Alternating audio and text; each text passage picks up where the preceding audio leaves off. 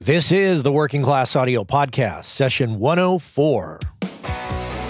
Working Class Audio, navigating the world of recording with a working class perspective. Here's your host, Matt Boudreau. Hey there, everybody. Welcome back to the Working Class Audio Podcast. This is session number 104 you're listening to, brought to you by our friends over at gearslutz.com. Focal monitors, Universal Audio, and Audio Technica. Yes, and uh, got a great guest for you today, as usual. Another another person in the trenches that we don't all know about, but a, a great great working guy nonetheless. And I'm talking about Andy DeGuara from A&D Studios in Sunnyvale, California. Andy and I met at the Music Expo at uh, the Expression Center in Emeryville, California, a few weeks back.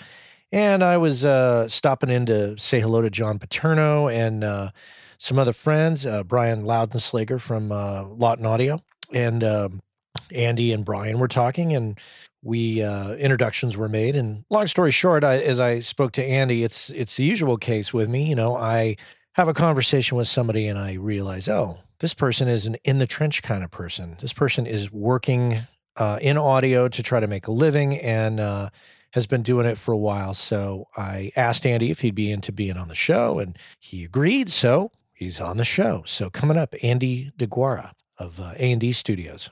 Really interesting. And if um, I'll just point it out now, uh, Andy uh, not only works out of a, a, studio that he has in Sunnyvale, uh, but he also has a, a, studio in his backyard uh, that he built with a Tuff Shed so if you're interested, if you go to the Working Class Audio website on Andy's page, you'll see pictures of the Tuff Shed studio that he built.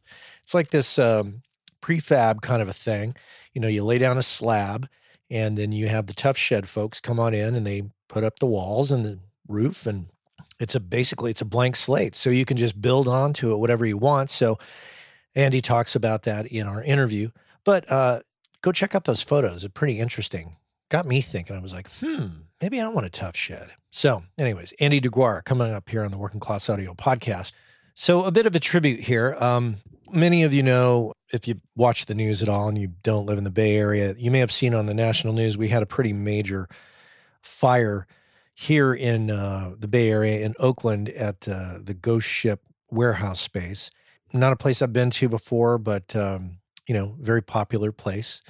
And unfortunately, we lost uh, a number of lives in uh, that fire. And one of those I just wanted to, you know, bring attention to, and that was Barrett Clark, uh, who's a sound engineer uh, who worked at uh, the bottom of the hill, the mezzanine, the DNA lounge, uh, to name a few, here in the Bay Area. And I didn't know Barrett, but I just wanted to say, you know, just a few words just to recognize that, you know, we lost what what I would categorize as as a working class audio professional that uh, certainly would have been right at home here on the Working Class Audio podcast, and I think uh, somebody that everybody could identify with uh, based on what I've conversations I've had and things I've read. Uh, like I say, I didn't know Barrett, but um, there is a um, an article in the sfgate.com which I will post. Have a look at it. You know, it's just it's good to um, read about uh, what a what a great individual Barrett was. I don't know. Just kind of take take your time and read it, and really uh, just think about uh, how fortunate we are to to do what we do. And I'm just, uh, as you can tell by the tone of my voice, I'm just I don't know what to say. Uh, I even though I didn't know him, I just I feel uh, quite saddened by his loss, and I'm sure those who did know him are devastated. So I, I can't even imagine. So, anyways, um, just raising a coffee cup here to Barrett Clark. All right. So, um, moving forward, um, you know, we're on episode number uh, 104 here. And uh, as we head into the holiday season, and just kind of on uh, another note of just being thankful. Just really happy that uh, I've got you all as listeners. Uh, really happy that uh, we're headed to the holiday season, and I just want to wish all of you a safe and uh, happy holiday season. Uh, no matter how you celebrate, what you do, uh, I hope it's a positive one, and I hope your next year is is also quite positive. So, yeah, got some good things planned, and uh, I look forward to bringing them to you. It's gonna. I'm taking my time, so I know I I tend to mention stuff a bit, and then I bring it out. We'll we'll see what the new year brings. Got some ideas and uh, some plans in the works, and I'm actively working on some uh, changes to the working class audio ecosystem. You know, I, al- I always love that word ecosystem. So there it is. So um, I think it's time to get on with it. I think we need to talk with Andy, and I need to stop talking. So, so I'm happy to bring the interview here with our friend Andy to you. So here he is, Andy DeGuara, here on the Working Class Audio Podcast. Welcome to the podcast. Thank you. I have my coffee. I'm loaded for questioning. Let's start, I think, with today because it's. I always like to get a perspective on the past by talking about what what's going on today. And what I mean by that is, tell me about your studio. Tell me about your day to day, and tell me about uh, what's your current w- state of affairs. well, uh, right now it's uh, kind of all upside down, and I'm still trying to figure all that out. I currently have a uh, five month old son. He'll be five months old this week. So I'm still trying to get in the routine of what's going on with that. Up until we had him, I pretty much was a full time audio engineer working in uh, studios. I've owned a studio for for many years, which is A and D Studios. 2014, I was forced to shut down that building due to it being sold. They have since then tore it down and built condos in its place. And unfortunately, that's uh, a very common thing around here is to tear down tons of industrial stuff and build condos that nobody can afford. So two years ago, when I or no, 2014, when I when I closed my studio, I was fortunate enough to uh, uh, be working with uh, Mission College for several years, and they had just finished building a brand new um, building on campus there that housed a brand new recording studio that was a space designed as a recording studio. And so, uh, with that being said, I, I was talking to the teacher and the music director over there, and uh, they said pretty much in order for them to keep their funding, they have to keep uh, the studio occupied. As, I think it's seventy percent of their time, uh, and right now they only have like one recording class a week in there. So they've invited me to come over and basically rent their space from them at a, a very good rate to be able to run my studio out of their recording facility. So that's a win win because not only do you get inexpensive rent, you get a place that you didn't have to build. I didn't have to build it. I don't have to pay for electricity or water. And they get to keep all of their their funding in place. They keep their funding in place. And I've actually gone one step further with them and, and have brought some of my equipment over to the studio for them to use. Just certain things like I that I wanted to use. I, I brought my console over there. I have an Otari Series 54 console. They had built it ideally planning to go with the Pro Tools HDX system and uh, a, a surface control type thing. Um, but they didn't really have any patch bays in place or anything like that. So we are having routing issues uh, trying to keep it as a commercial type of facility. And my console was in storage at that point, and I pretty much just said, "Hey, I got to the point where I can no longer afford to pay the storage fees on this thing. I either got to sell it or I got to put it somewhere." And you know, I'd love to u- love to keep it, love to bring it in here. If you guys want to use it, we can use it, and everybody wins with it. And they finally said, "Sure, let's bring it in." So uh, it's now sitting over there. We use it on a daily basis. How long did you have the other place for, did you say? I opened it up in 2000. So it was about 13 years, 13, 14 Wow. years. A lot of time and money invested there. There was. Uh, it, it was kind of uh, kind of heartbreaking to have to close it down. I mean, I, I still miss the place. you know, it, it was something that I pretty much built from the ground up, up for myself. You know, I, I, I did all the construction, building it out. A lot of changes over the years, uh, getting things right, different acoustical treatments uh, and stuff. But for the most part, it was it was uh, a pretty uh, good place to work. It was very comfortable.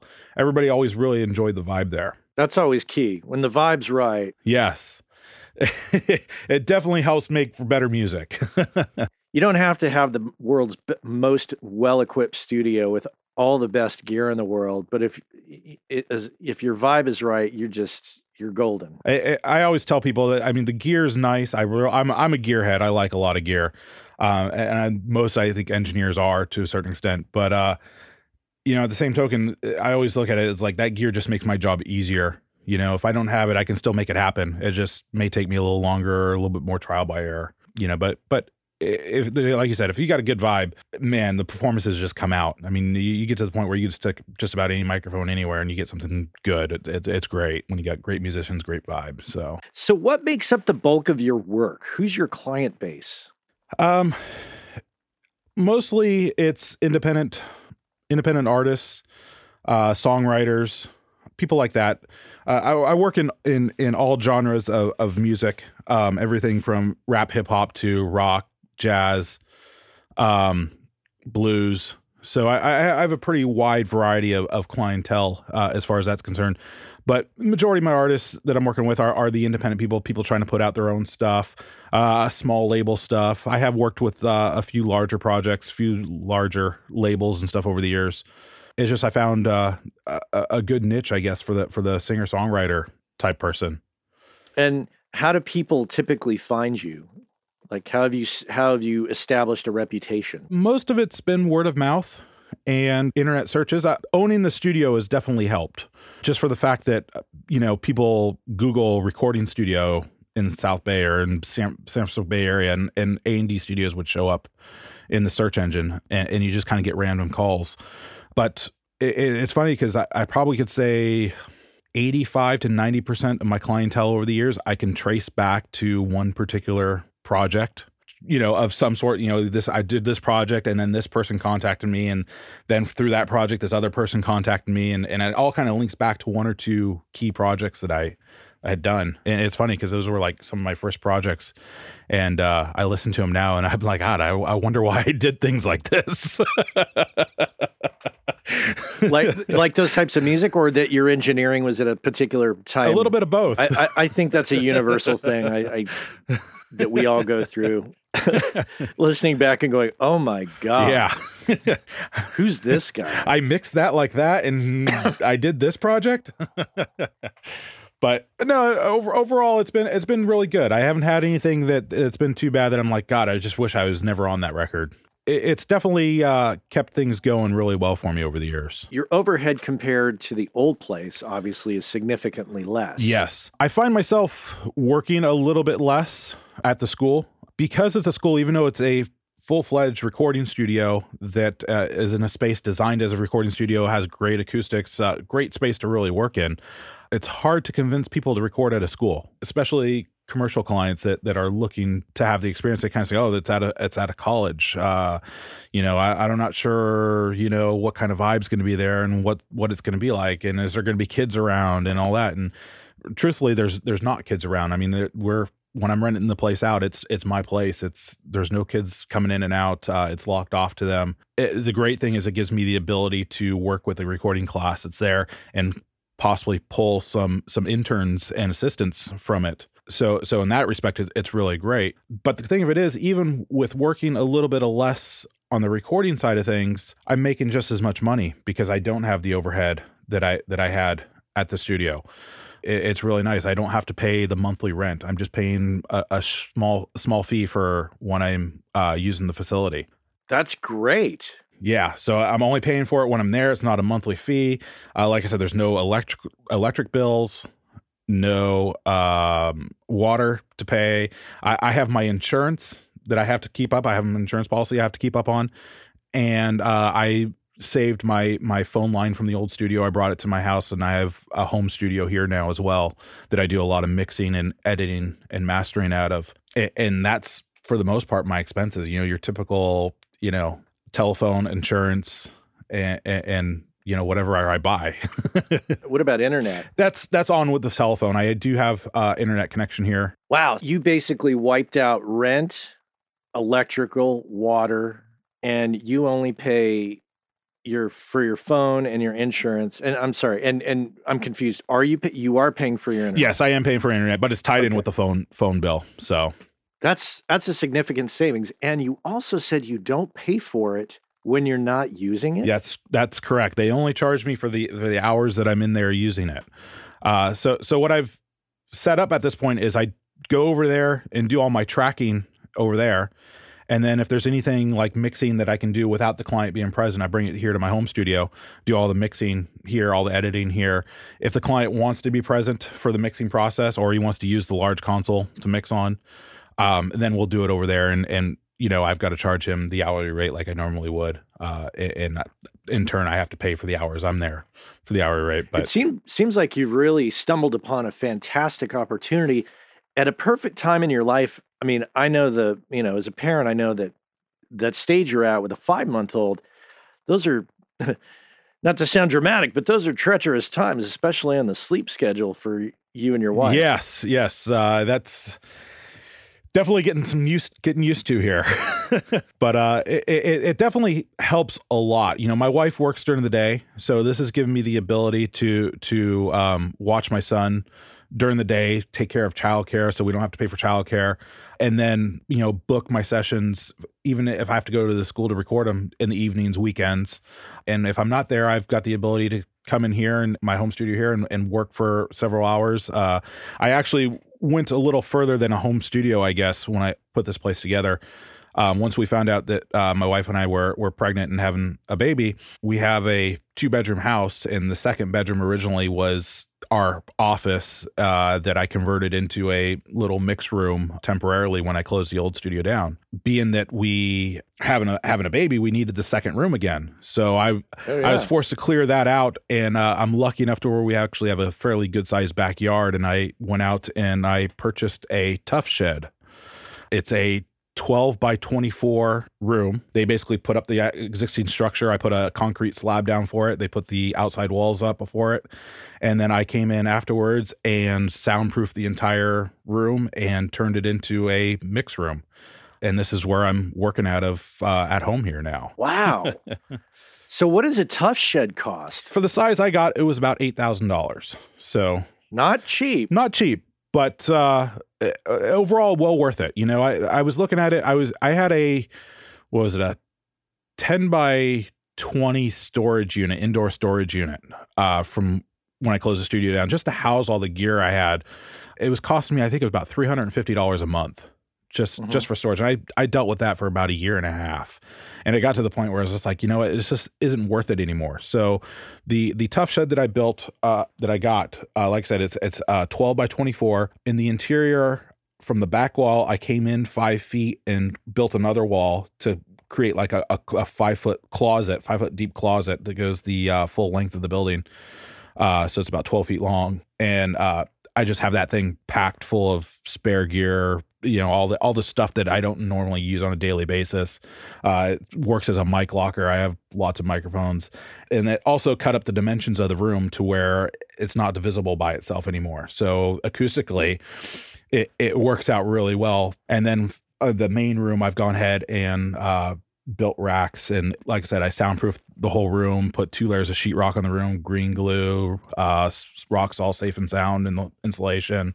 Spent a lot of money on a, a, very good soundproof door and and i can be out here working at two o'clock in the morning and i don't disturb anybody. So uh, it, it's really nice. Well so this is great. So even if you were to lose the spot at the school yes you are covered on mixing and editing and mastering and yeah. I i actually built the room here big enough to fit my console in. Uh, i put a four foot wide door in purposely so that way there i could just roll it right in. And it should fit with like two inches to spare on each side. I, I have to ask and i only ask this because of the this recent fire in oakland. Uh-huh. Um do you, is there's is there only one door in and out, or are there two? There is only one door in and out. Uh, um, and I, you know, I did build all this to code, so mm. uh, based off of the size of the building and stuff, um, that it is to code. Uh, the city knows that it's back here and everything else. Um, they didn't have any problems with only only one door. There's no windows in the place. You know, I, I mm-hmm. kept it no windows for soundproofing reasons. And again, my soundproofing was more to keep sound in than to keep sound out because I don't plan on doing a whole lot of recording here. And you probably don't plan on having uh, a whole lot of people there. It's generally just going to be you working. Pretty much. It's a, it's more of a private facility. There's very few close clients, friends that I would actually bring over to it for the most part. I, I, I really try to separate my my work life with my home life. Uh, you know, when I when I very first started out doing this kind of stuff, um, I started off with a home studio and I had people coming over my house and and doing that whole thing and and I just don't really want to go back there, especially with the family now. I don't want people to know where necessarily I live and that kind of stuff. So I, I just assume keep this just for me. And, and if a client needs to be present for something, I've got the school to work out of. That's an ideal situation. You know, the other thing of it is when people start knowing where you live, they feel like they can just come over whenever. Eh, oh. Eh, eh, and, oh, and, and, and it's bad enough where I, at this point, I don't even give my cell phone to client, my cell phone number to clients because I've done that in the past and I get calls at two o'clock in the morning saying, Hey, you know, we're just coming out of the club. We had this great idea for a song. Can we come into the studio? I'm like, No, I'm sleeping. wow. Okay. you know, so so so I've kind of steered away from that. It, it, just got really difficult to to uh ever have personal time, you know. You know, this is going back. I, I had those problems when I first opened the studio more so than I have in the last few years and, and back then I was doing, I guess I was doing stuff cheaper because I was a new studio. Mm-hmm. And so, so it was a little bit more affordable.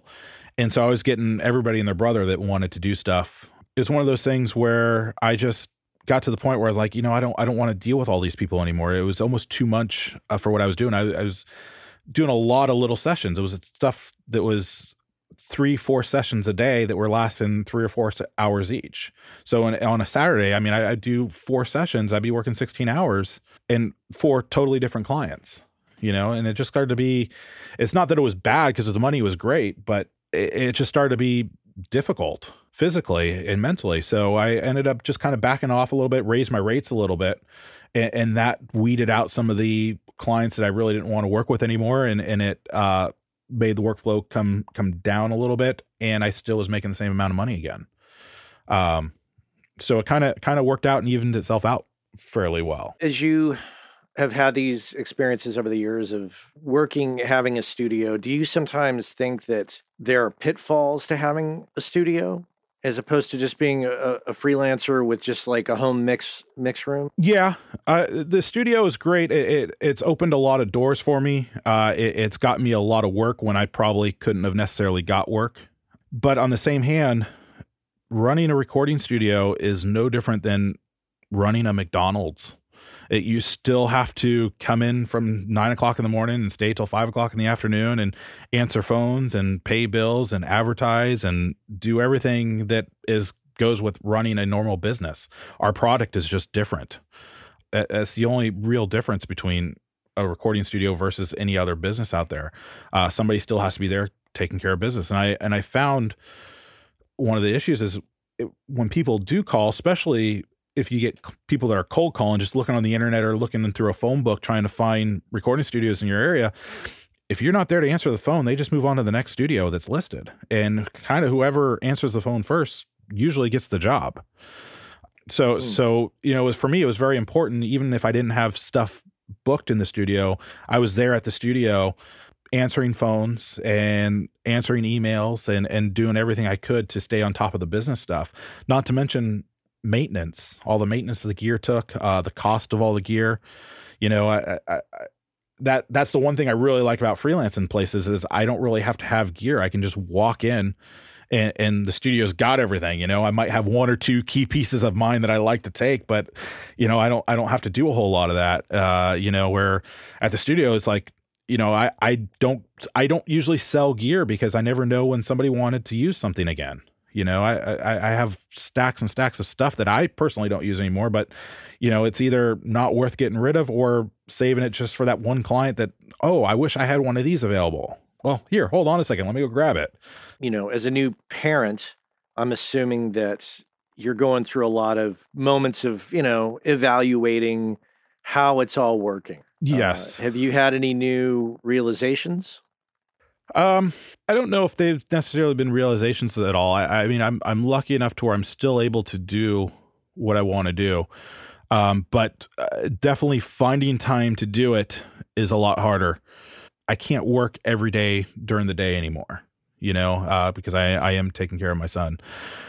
Definitely makes it a, a lot harder. And it's gotten to the point you, you you have those days where you're like god i'm never going to be able to do this again. You know there's just so much going on. I have no time. We've you know you you you watch i watch my son during the day. Then by the time uh, my wife gets home we've got to go do this and do that and get this taken care of. And and before you know it it's it's eight nine o'clock at night and i'm tired. I don't feel like going out and doing work. You know and it's just like you know you start debating if if you can put stuff off to the next day or what jobs you might take based off your schedule. Mm-hmm. Um, and, and, my my big fear is that you know uh, if I don't take certain jobs, that eventually the work will dry up and, and I won't be able to have any more. Uh, I have to kind of start all over again with that first client again and, and branch out like I talked earlier about you know this project leading to that project again. Uh, uh, that that's what worries me is is that uh, you know if I start slowing down too much, um, I'll be forgotten about you know? I understand that fear. You know i think um i don't know part of me part of me just from from the perspective of i guess it depends on where your clients are coming from. Like certain clients if you, if you kind of drop off the map i guess they're going to forget about you. But I, I would also argue that it it might even present an opportunity to take on some new clients and you're uh well you're more in silicon valley than i am. I'm further up north and I got to ask, do you do any kind of corporate work for any Silicon Valley clients? I, I do actually. Um, I, I, got into doing a bunch of voiceover work for iPad apps, uh, and that that was actually really good stuff. I, I I'm last I heard, uh, we just finished one this last summer, and, and it sounded like this was going to be this company's last one that they were doing. They're they're basically making uh, iPad apps for children, and more specifically, autistic children that uh, teaches them visual uh, stuff and and touch and stuff. So it'd be stuff you know stuff like uh, find the monkey with the red hat, touch him, and there'd be three monkeys on a screen, and the kid has to find the one with the red hat and touch it, and, and just a lot of one liners and and this was great work. I mean, it, it was it was fairly simple, a lot of editing, didn't take up a lot of time to record, and paid really really well it, it was really good stuff. I also do uh, some music on hold CDs for certain companies. Uh, people call up and get put on hold, and there's some music playing in the background with somebody talking about the company over it. You know, I've done several of those over the years. Uh, so there there is that kind of stuff out there. I, have always wanted to get more into the corporate world because I think it is, there's a lot of money to be made out there doing recordings for them. At this point, it may be a little harder for me to get into right now again because it is a lot more. The corporate world's nine to five, you know, in this area, and that's unfortunately right in my time frame where I'm. I don't have a whole lot of time, but uh, I'm definitely definitely open to keeping that up and, and doing more of it. Though, you know, it's something I do and enjoy doing. Um, it's not as fun as say working with a band for a month, but true, you know, true. How often does that happen anymore? you know, that's interesting. Um, it's kind of this funny period right now for you because it's first of all not to you know of course forget about the the whole brilliance of being a, a, new parent and getting to spend time with this new creature who's you know it's pretty amazing. Mm-hmm. stressful but pretty damn amazing. It also provides a lot of time for reflection about like formulating different business ideas different you know workflows and how am i going to structure my audio career? Yes so that time away is I that's where I see the silver lining on it is the kind of reevaluation period. Yeah, and that's that's something that's definitely definitely happening. You know, trying to figure out the balance between the two, and, and um, figure out ways to where I can still do both very well. Um, you know, it, it's it's a constant struggle, and, and being that I'm really only five months into this whole thing, and I'm sure I've got at least four or five more years before my, my kid goes off to school and I get more time during the day. I, I, there's still a lot of stuff that's going to figure out, you know, to figure out the, you know, and it's funny because he's changing on a daily basis. So just keeping up with what he's changing with is, is a lot of work. It is. Um, does it make you think about taking on more mixing and mastering? It does. I really want to do a lot more mixing, a lot more mastering, especially the mixing. I really enjoy mixing. Um, mastering, I, I do. I feel like I'm decent at it, but I wouldn't say that I'm a complete mastering engineer. Mm-hmm. Um, you know, for a lot of the smaller independent projects, I think I'm great. If it was a big project, uh, I, I think I might encourage them to go see somebody else just to make sure it's done right. I, and again, it's not that I don't think I can do it right. It's just, uh, you know, it's one of those things where you know you get that far into a project, you've you've been listening to it for a long period of time, you know, and, and it's nice to have a good perspective on it, especially if it's a quick project. Uh, if it's something that's been dragged out over the last year that I've been working on, I'm like, let's just master it. you know, I've forgotten about what this sounds like by now. yeah. All right, Andy DeGuara here on the Working Class Audio Podcast. We're going to take a little pause here from our interview and just want to do a sponsor break with our friends over at Audio Technica. And since it is the holiday time, I do want to, of course, bring your attention to the fact that headphones that I've been using for a couple of years now, Audio Technica ATH M40Xs are on sale. Well, I don't know if they're on sale, but anyways, they are priced at $78.80, I'm noticing over at Amazon.com. I have a link on the uh, WCA recommends page if you want to grab yourself a pair. Uh, was talking to our uh, friend Rob Schnapf, and uh, Rob was hitting me up over email saying, Hey, man, I need some new headphones. What do you think? And I gave him my opinion, and shot him that link and said 7880 how can you go wrong? I mean really. Um, so yeah check it out. Link is on the wca recommends page. Going over there click have a have a look see what you think read the reviews 1080 customer reviews do you all look at the reviews i do i that's i've always find that fascinating i always look at the very worst and the very best so always interesting to see what people say but anyways my review i love these headphones and uh I just can't stop raving about them because I think uh, I think they really do the trick. So there you go. Uh, Audio Technica ATH M40X headphones over at Amazon.com. Uh, I got a link, $78.80. Yeah, that's cool.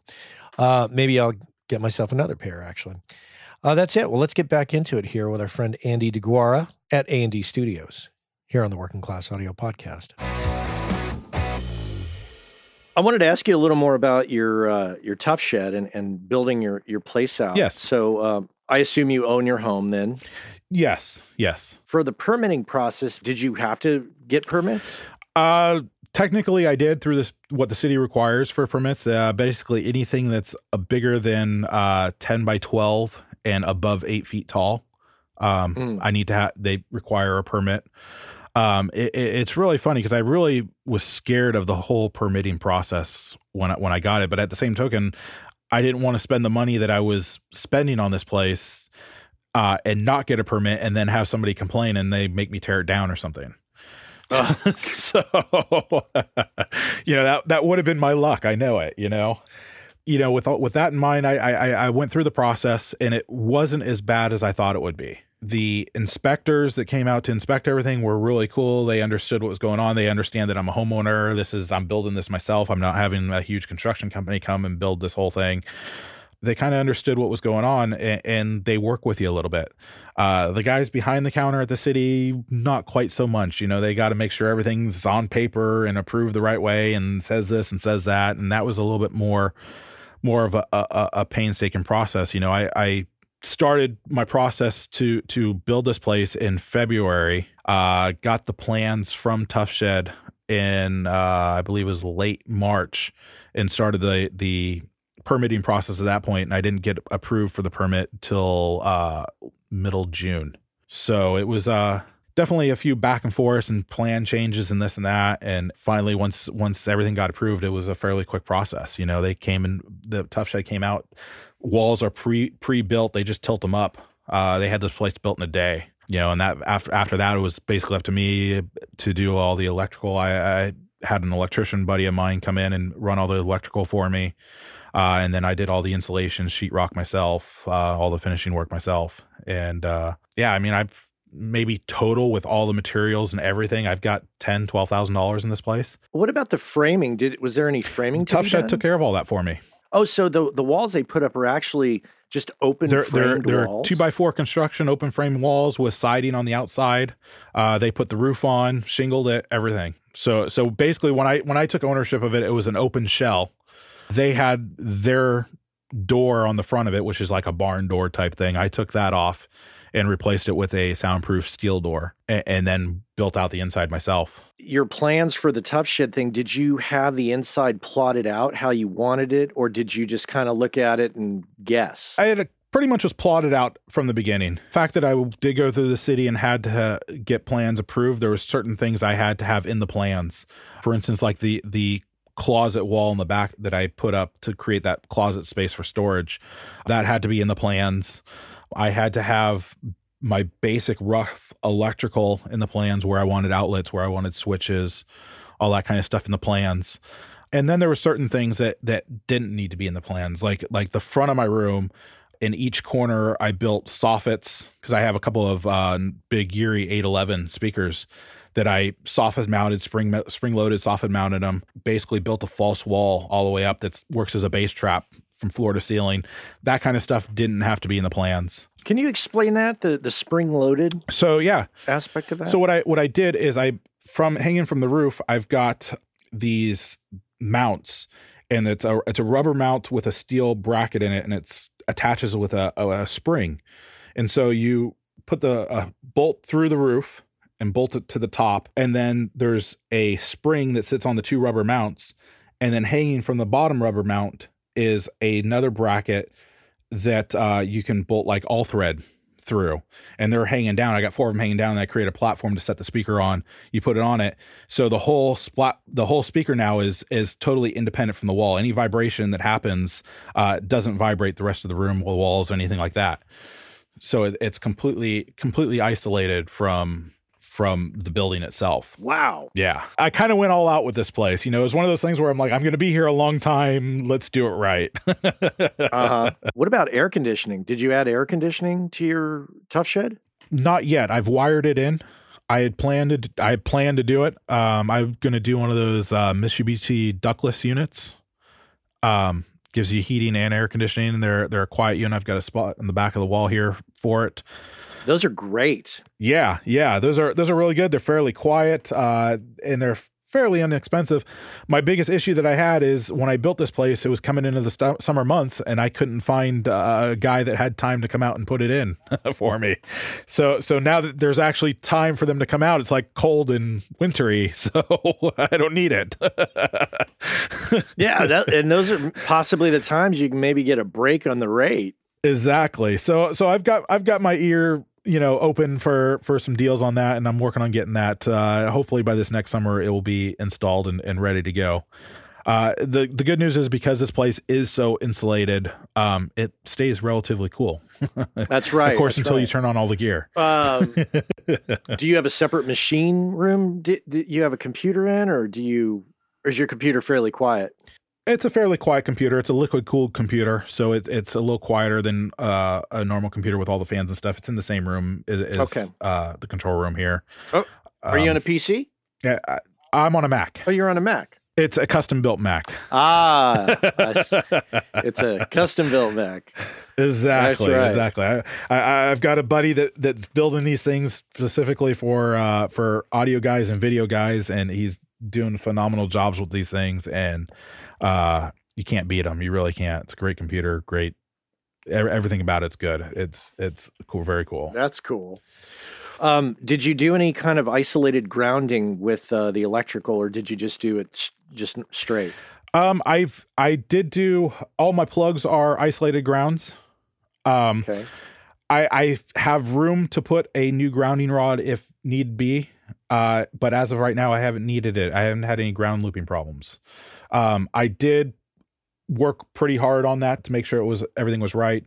I put my own electrical panel in in this in the studio here that ties back to the main panel of the house. That panel, the panel in the studio here, has its own ground, and then from there, the uh, all the plugs are one wall's on on one breaker, one wall's on another breaker. Those grounds tied together. Each plug has its own isolated ground that goes back to the box. So um, if need be, it's set up. You know, all the grounds since they're isolated grounds, they have the independent wires go into each ground. Uh, I made sure I ran the wires pretty much the same length from every plug, So that way, there one plug didn't have a longer wire than the other plug. Uh, so that way, there, if I ever did have to put another grounding rod in, I could tie those together and it'd be perfect. I didn't have to worry about it. I got to ask, where your knowledge of building a studio? what's your background in regards to that?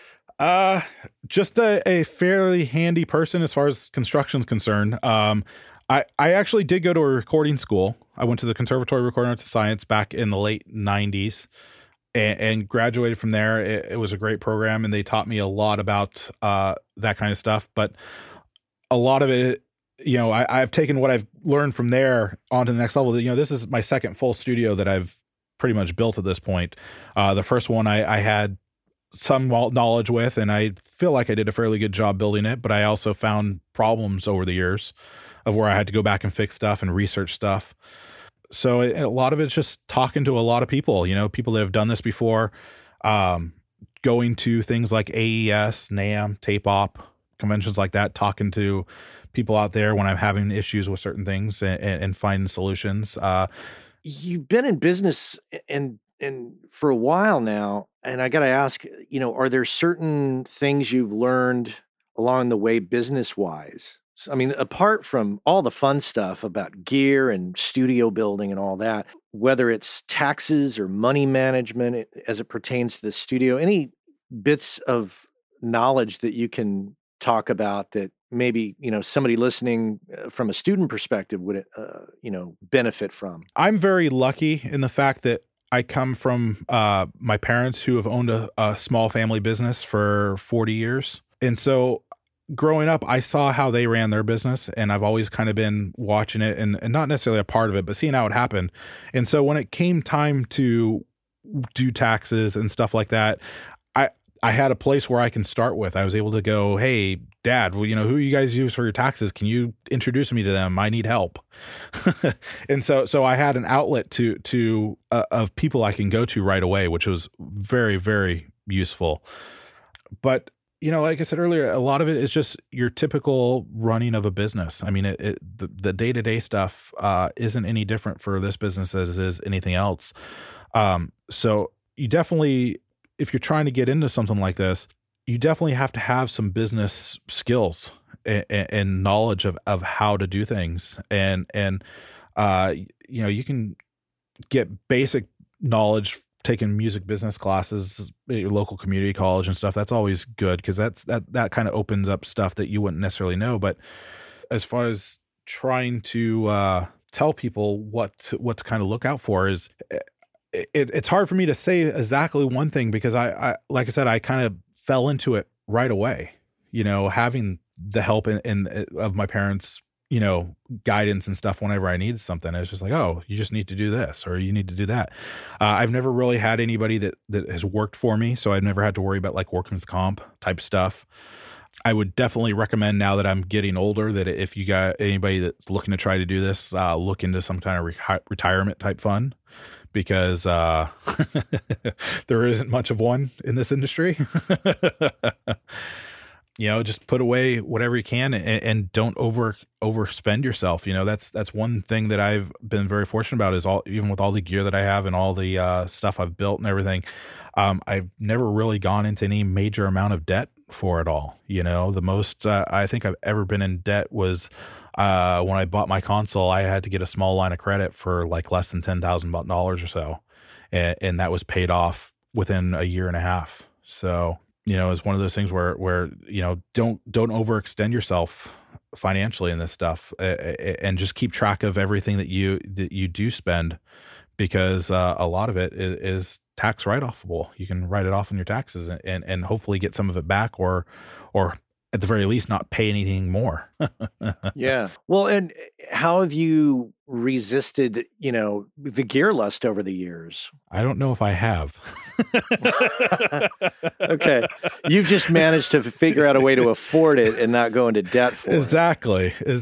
Exactly. You know, I actually got real lucky when I got into this industry. I, it was when I started really getting into recording and having a home studio and stuff, it was mid to late 90s.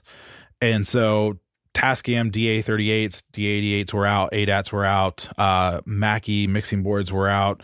And so for, you know, not a whole lot of money, you could have a fairly good recording studio for nothing. You don't, you didn't have to spend eighty thousand dollars on a two inch analog tape machine, and uh, and one hundred and fifty thousand dollars on on a console at, at, that time anymore. You know, a Mackie thirty two oh eight was you know three grand. You know, a, a Tascam DA thirty eight was was twenty five hundred dollars. So for five thousand bucks, you can have a recording studio of eight tracks. And I got lucky in that sense, and that's when that's when I got into it. You know, uh, I started off with eight tracks. Uh, eventually, realized I needed to have more than eight tracks, uh, so I bought two more Tascam DA38s. Uh, and you know, to be able to do that, I had income coming in, uh, but I was able to get into a lease for for the two machines. Um, and eventually, when the lease was over, I ended up buying them out, uh, which probably cost me a little bit more money than I really needed to. But I had so much material on them. I at that point I needed to have the machines, and I didn't want to spend more money on new machines at that point. So I went went that route. Then uh, early two thousands came along, and and uh, a buddy of mine that was working at Guitar Centers called me up one day and said, "Hey, we just got this uh, Pro Tools Mix Plus system in. Uh, you know, somebody special ordered it and then canceled it, so we're blowing it out really cheap. Are you interested?" and, and I looked at that and at that point again I didn't have any debt on anything. So I was like yeah let's let's do it. Let's make the step over. So I I purchased that and and I think I put it on a credit card and and again for you know a few months later had it paid off and uh so on and so forth and just you know, th- those have been the big purchases. You know, the the the DA38s when I first started in the 90s, the Pro Tool system when I upgraded that, and then uh, my console, my Otari Series 54 when I purchased that.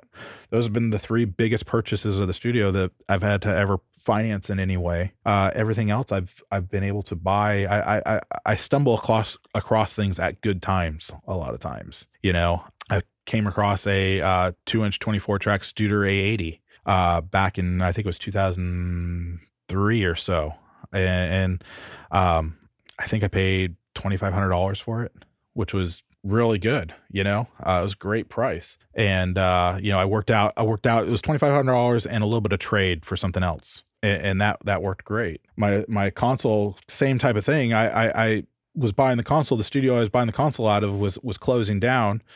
Uh, I just happened to ask guys, had a whole bunch of wiring that goes to this thing he hadn't pulled out yet. All the rest of the gear was out of the studio. I was like, well, what are you doing with all this wiring? He's like, oh, just getting rid of it. Well, do you mind if I take it with the console? I ended up probably getting five thousand dollars worth of Mogami wiring for free with the console. Wow,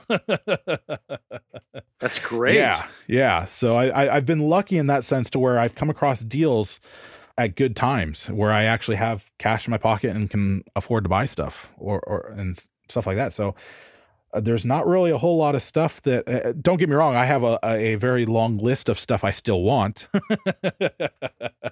But it's nothing that i'm like oh i have to have this right now. You know I'll, I'll wait around for it and see if i ever find it on a deal or or you know eventually have the money for it i'll i'll, I'll buy it.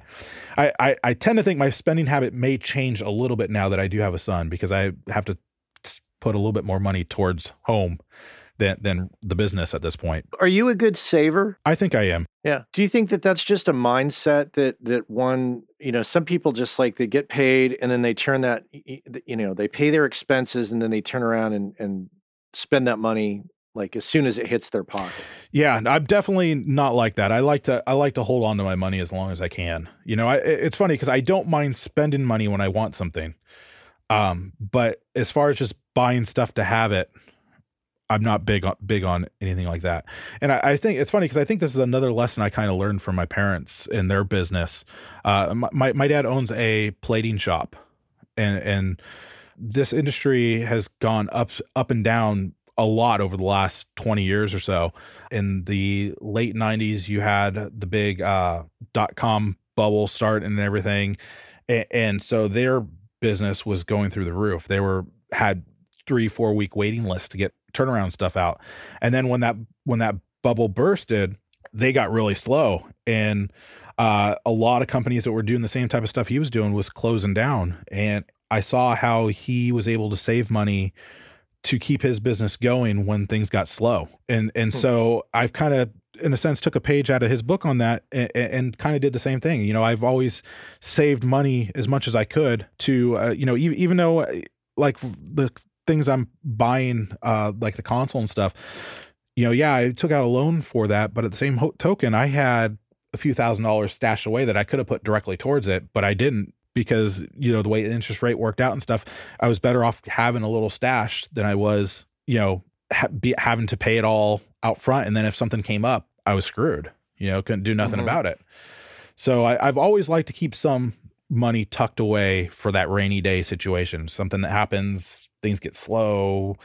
Who knows? You know, at the same token, I, I'm also the type of person that where if a client is looking for something, I, I I've been a strong believer of if you're paying me to do a job and you're expecting a certain piece of equipment, if I don't have it, I need to go out and get it.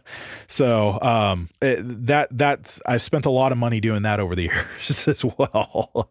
What do you think the future holds for you in terms of like, do you think you'll pretty much stay on track with how you're doing things, or do you do you foresee some possibility of of change that you'd like to do? Um, I think right now uh, things are going to pretty much stay on track for the most part. I, I'm working on getting into more of the freelance engineering. Uh, you know, I, I'm really promoting that side two, of two two ways because I can go to other studios and do the recordings, but also have this facility here at home to do the mixing at. Um, it, I'm really trying to push that a lot more.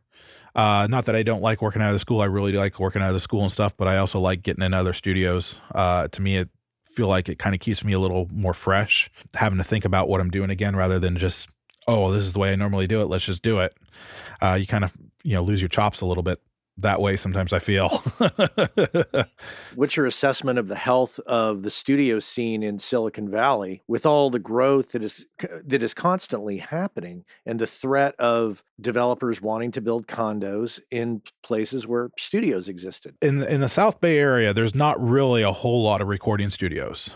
Um, my my room, I think I feel is one of the biggest best rooms down there. I, I don't know of any other really large format co- consoles down here. There's several studios, smaller home studios, project studios uh, around and stuff. Um, that's the problem is the real estate cost out here. You know, when when you have uh, rents costing what it does. I mean, when I closed my place down, I was really looking to to rent out another building and, and put another studio in it. And I started looking at the cost of what rent was at these places. And, and the best place I could find was a place over right in the flight path of San Jose Airport that I would have to spend like three times the amount more money soundproofing because of that. And, and I'd only get a lease that was good for three years, maybe. And then they had the right to jack up the rent even more when that three years was up.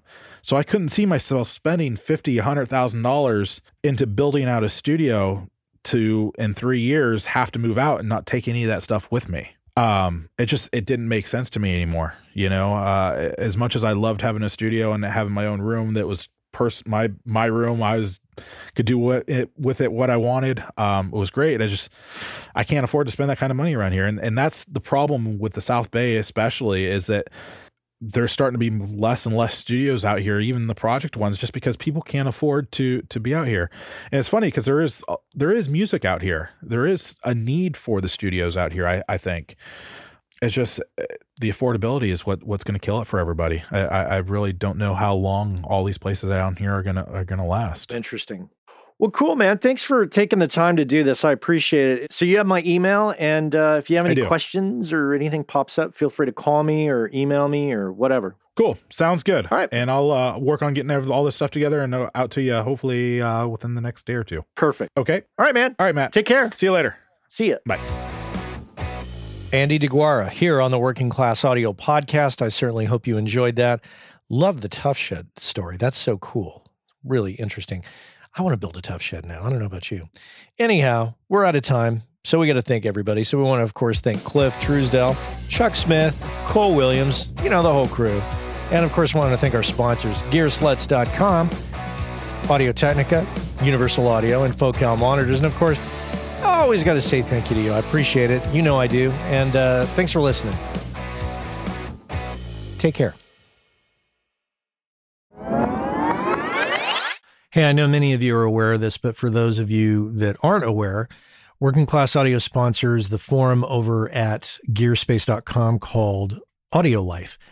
And quite simply put, it's a place where audio professionals can go to talk with other audio professionals about things other than audio gear including life hacks, work life balance, health and hearing loss. You know, if you want to talk with other audio professionals who can identify with what your lifestyle is like and how it relates to things going on in the world outside of audio, this is a great place to go and check out. So head on over to gearspace.com, check out Audio Life, many of the same topics that we discuss here on the show on gearspace.com. So check that out.